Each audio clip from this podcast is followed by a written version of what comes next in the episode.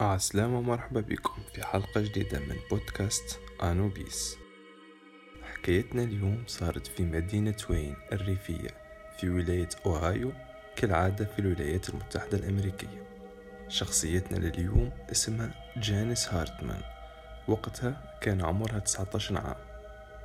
عندها صاحبها اسمه جون سميث عمره كيف كيف 19 جانيس وجون كانوا ما يتفرقوش وديما مع بعضهم. وكانت تجمعهم علاقة حب قوية برشا. توجد بالعرس بعد ما تخرجوا من المدرسة الثانوية. كيما الباك عنا إحنا أما المشاكل بدات من بعد. ما كملوش أربع سنين مع بعضهم ومن بعد كل حد مشى على روحه. السبب اللي جون ولا عنيف برشا. ديما يصيح ويعيط ومش عاجبو شي اللي خلى جانس تطلب الطلاق وتفارقوا الزوز. جانس باش تلقى كيفاش تصرف على روحها لقات خدمة في ملهى ليلي من بواد دنوي خدمة راقصة استعراضية. في ليلة من الليالي جانس استدعوها على سهرية في دار واحد من أصحابها.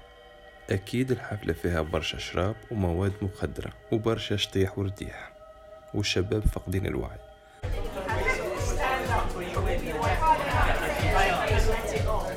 حتى خرجت الأمور على السيطرة وحصل ما لم يكن في الحسبان. زوز أولاد حاولوا الاعتداء على جانس وحاولوا يغتصبوه. بشوي جانس من كلمة لكلمة هربت ومشت للشرطة وحكت لهم كل شيء. ومن غدوة رجعت تخدم نورمال أما الحادثة ما نجمتش تنساه. وحكيت لأمها وأختها باللي هي تحب تسافر لمدينة أخرى. وتبعد. بالك تنسى ويتبدل عليها الجو. حتى نهار من نهارات جانس اختفت. والمشكل باللي هي مخذتش حوايجها وكرهبتها معاه اللي خلى عائلتها متحيرة وخبروا الشرطة. في المرحلة هذه ما ثم حتى دليل متاع جريمة والشرطة ما عندها حتى طرف باش تتبعوا بالخلاف الأولاد اللي حاولوا يغتصبوها. كيف واجهتهم الشرطة؟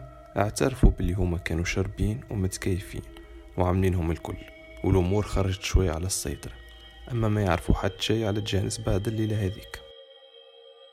الشرطة تعتقد أنها هي السبب في هذا الكل بسبب خدمتها كراقصة في بار واختفائها بعد نهارات من محاولة اغتصابها. بعد مدة القضية تحطت في الفريقو مع ال cold cases خاطر الشرطة ملقات حتى دليل متاع جريمة. وزادت جانس راشدة ومسؤولة على أفعالها تنجم في أي لحظة تهز روحها وتمشي وحد ما ينجم يحاسبها. وبعد سنين من غير حتى معلومة جديدة بالضبط ستة وعشرين سنة عائلة جينيس سلموا أمرهم لربي بأنهم ما عادوش باش يشوفوا جينيس مرة أخرى ولا يسمعوا عليها حتى خبر. لين نهار من نهارات مرأة اسمها شيري تكلم جاري خو جانس في التليفون.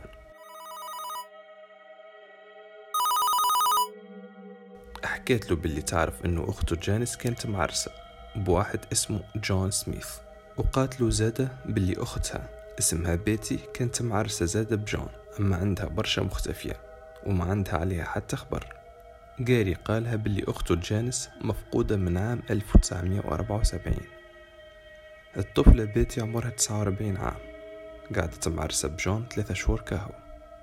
وباللي جون كذب عليها هي وعائلتها وقالها باللي هو عازب وعمره ما عرس قبل. وهوني شنية الصدف هذه الكل. الزوجة الأولى مفقودة تحت ظروف غامضة وكيف كيف زوجة ثانية مفقودة تحت ظروف غامضة. والقاسم المشترك بيناتهم هو جون سميث الزوج. حسب كلام جون هو ما في باله بشي ونهار مروح من الخدمة مرته الثانية بيتي ما هيش موجودة في الدار وخلات له رسالة باللي هي مشات ومعاش باش ترجع. وزاد أنكر علاقته باختفاء زوجته الأولى جانس. المسؤول على ال cold cases في ال FBI اكتشف حاجة. الشرطة ما عطاتها حتى أهمية وتثبت زاد التهاون متاعهم أثناء الأبحاث. ليلة الاختفاء متاع جانس شهود عيان شافوا جون قاعد على طاولة ويتفرج في جانس كيفاش ترقص. ومن بعد خرجوا مع بعضهم وقت كملت جانس الخدمة. فما كلام زاد يقول باللي جون حب يرجع مرته أما هي ما تحبش وديجا قاعدة تشوف رجال أخرين وتخرج معاهم.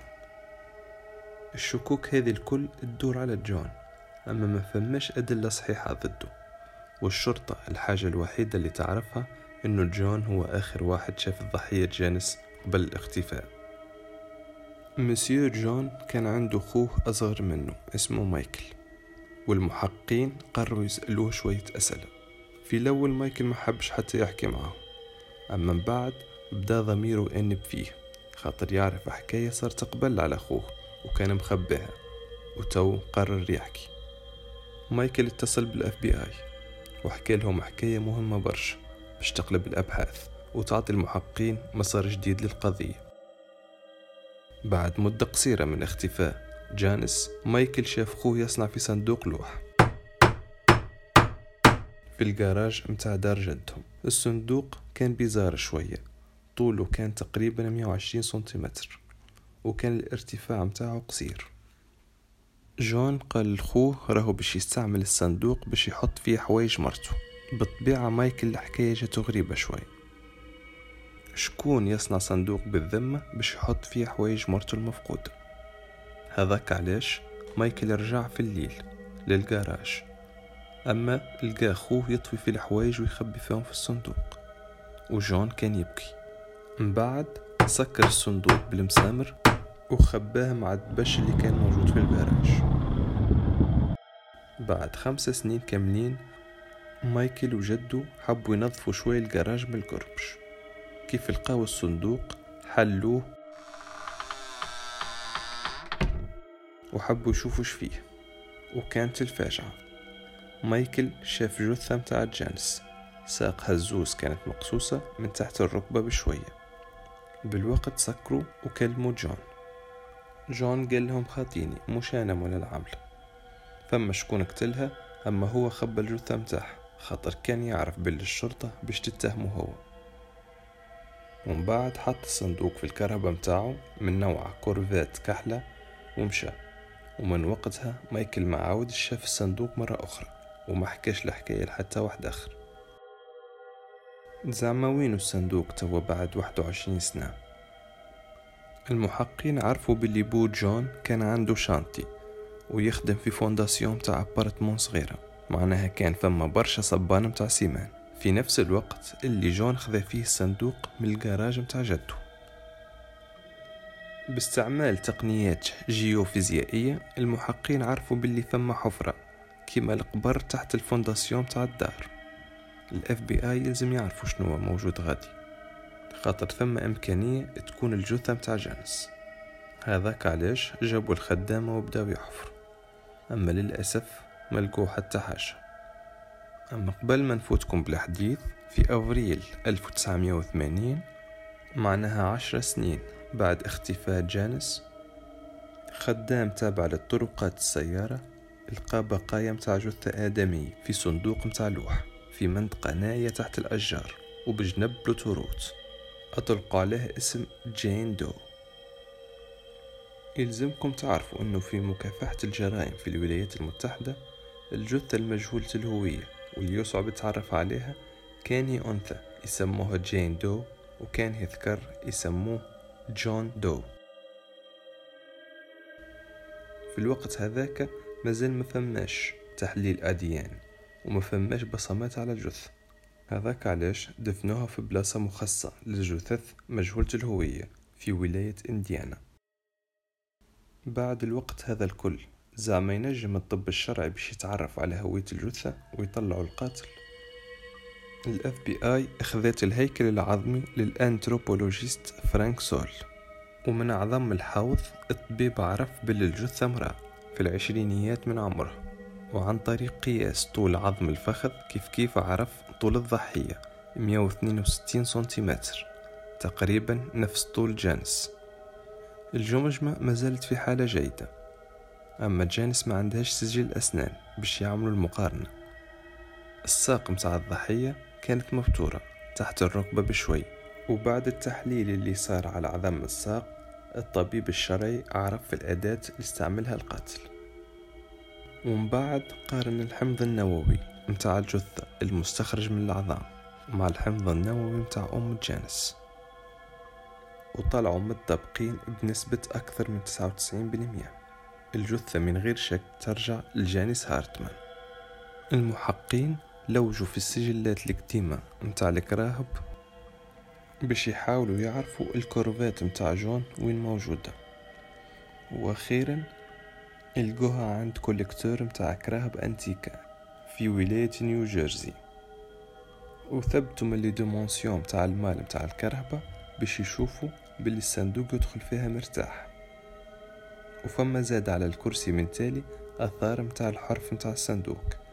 كيف جاء جون يدخل فيه من الكرهبة وبعد ستة وعشرين عام على اختفاء جانس جون سميث توقف وتوجهت له تهمة القتل من الدرجة الأولى. جون ما عجبتوش كيفاش مرته طلقته وزاد كان معارض على خدمتها كراقصة ورجال الكل تتفرج عليها كل ليلة. وكان على علم بمحاولة اغتصاب جانس أما استعملها لصالحه. وفي ليلة الاختفاء بعد ما خرج هو وجانس من النادي خنقها وقتلها وقصلها رجليها على خاطر هي مشات وخلاته وتو ما عادش تنجم تمشي وتخليه مرة أخرى. جون تحكم بالسجن مدى الحياة لكن يلزمكم تعرفوا أنه في القضاء في الولايات المتحدة السجن المؤبد معناها بعد 15 عام المجرم يولي عنده الحق في السراح الشرطي. مش بالضرورة يخرج بعد 15 عام أما يولي عنده الحق. يقول القايل علاش ما حكيناش على زوجة جون الثانية؟ بيتي قعدت مفقودة لتو وجون ما حبش يقول عليها وين خاطر خايف من إنه السجن المؤبد يولي إعدام. وقبل اختفائها بيتي عرفت باللي جون يخون فيها. هذاك علاه قررت باش تطلب الطلاق وجون قتلها قبل. معناها أنا اللي نقرر وقتاش تمشي. فما كتاب تكتب على الحادثة هذه. اسمه The Stranger in My Bed الغريب في سريري. حلقتنا لليوم وفات. كالعادة الحلقة تلقوها على سبوتيفاي جوجل بودكاست وابل بودكاست ما تنسوش بارتاجيو الحلقة مع أصحابكم وتابعونا على الإنستغرام أنوبيس بودكاست خلونا آراءكم ومساجاتكم وتوا نقولكم نتلقاو في حلقة جديدة. كالعادة كل نهار ثلاث. إلى مانو bye bye.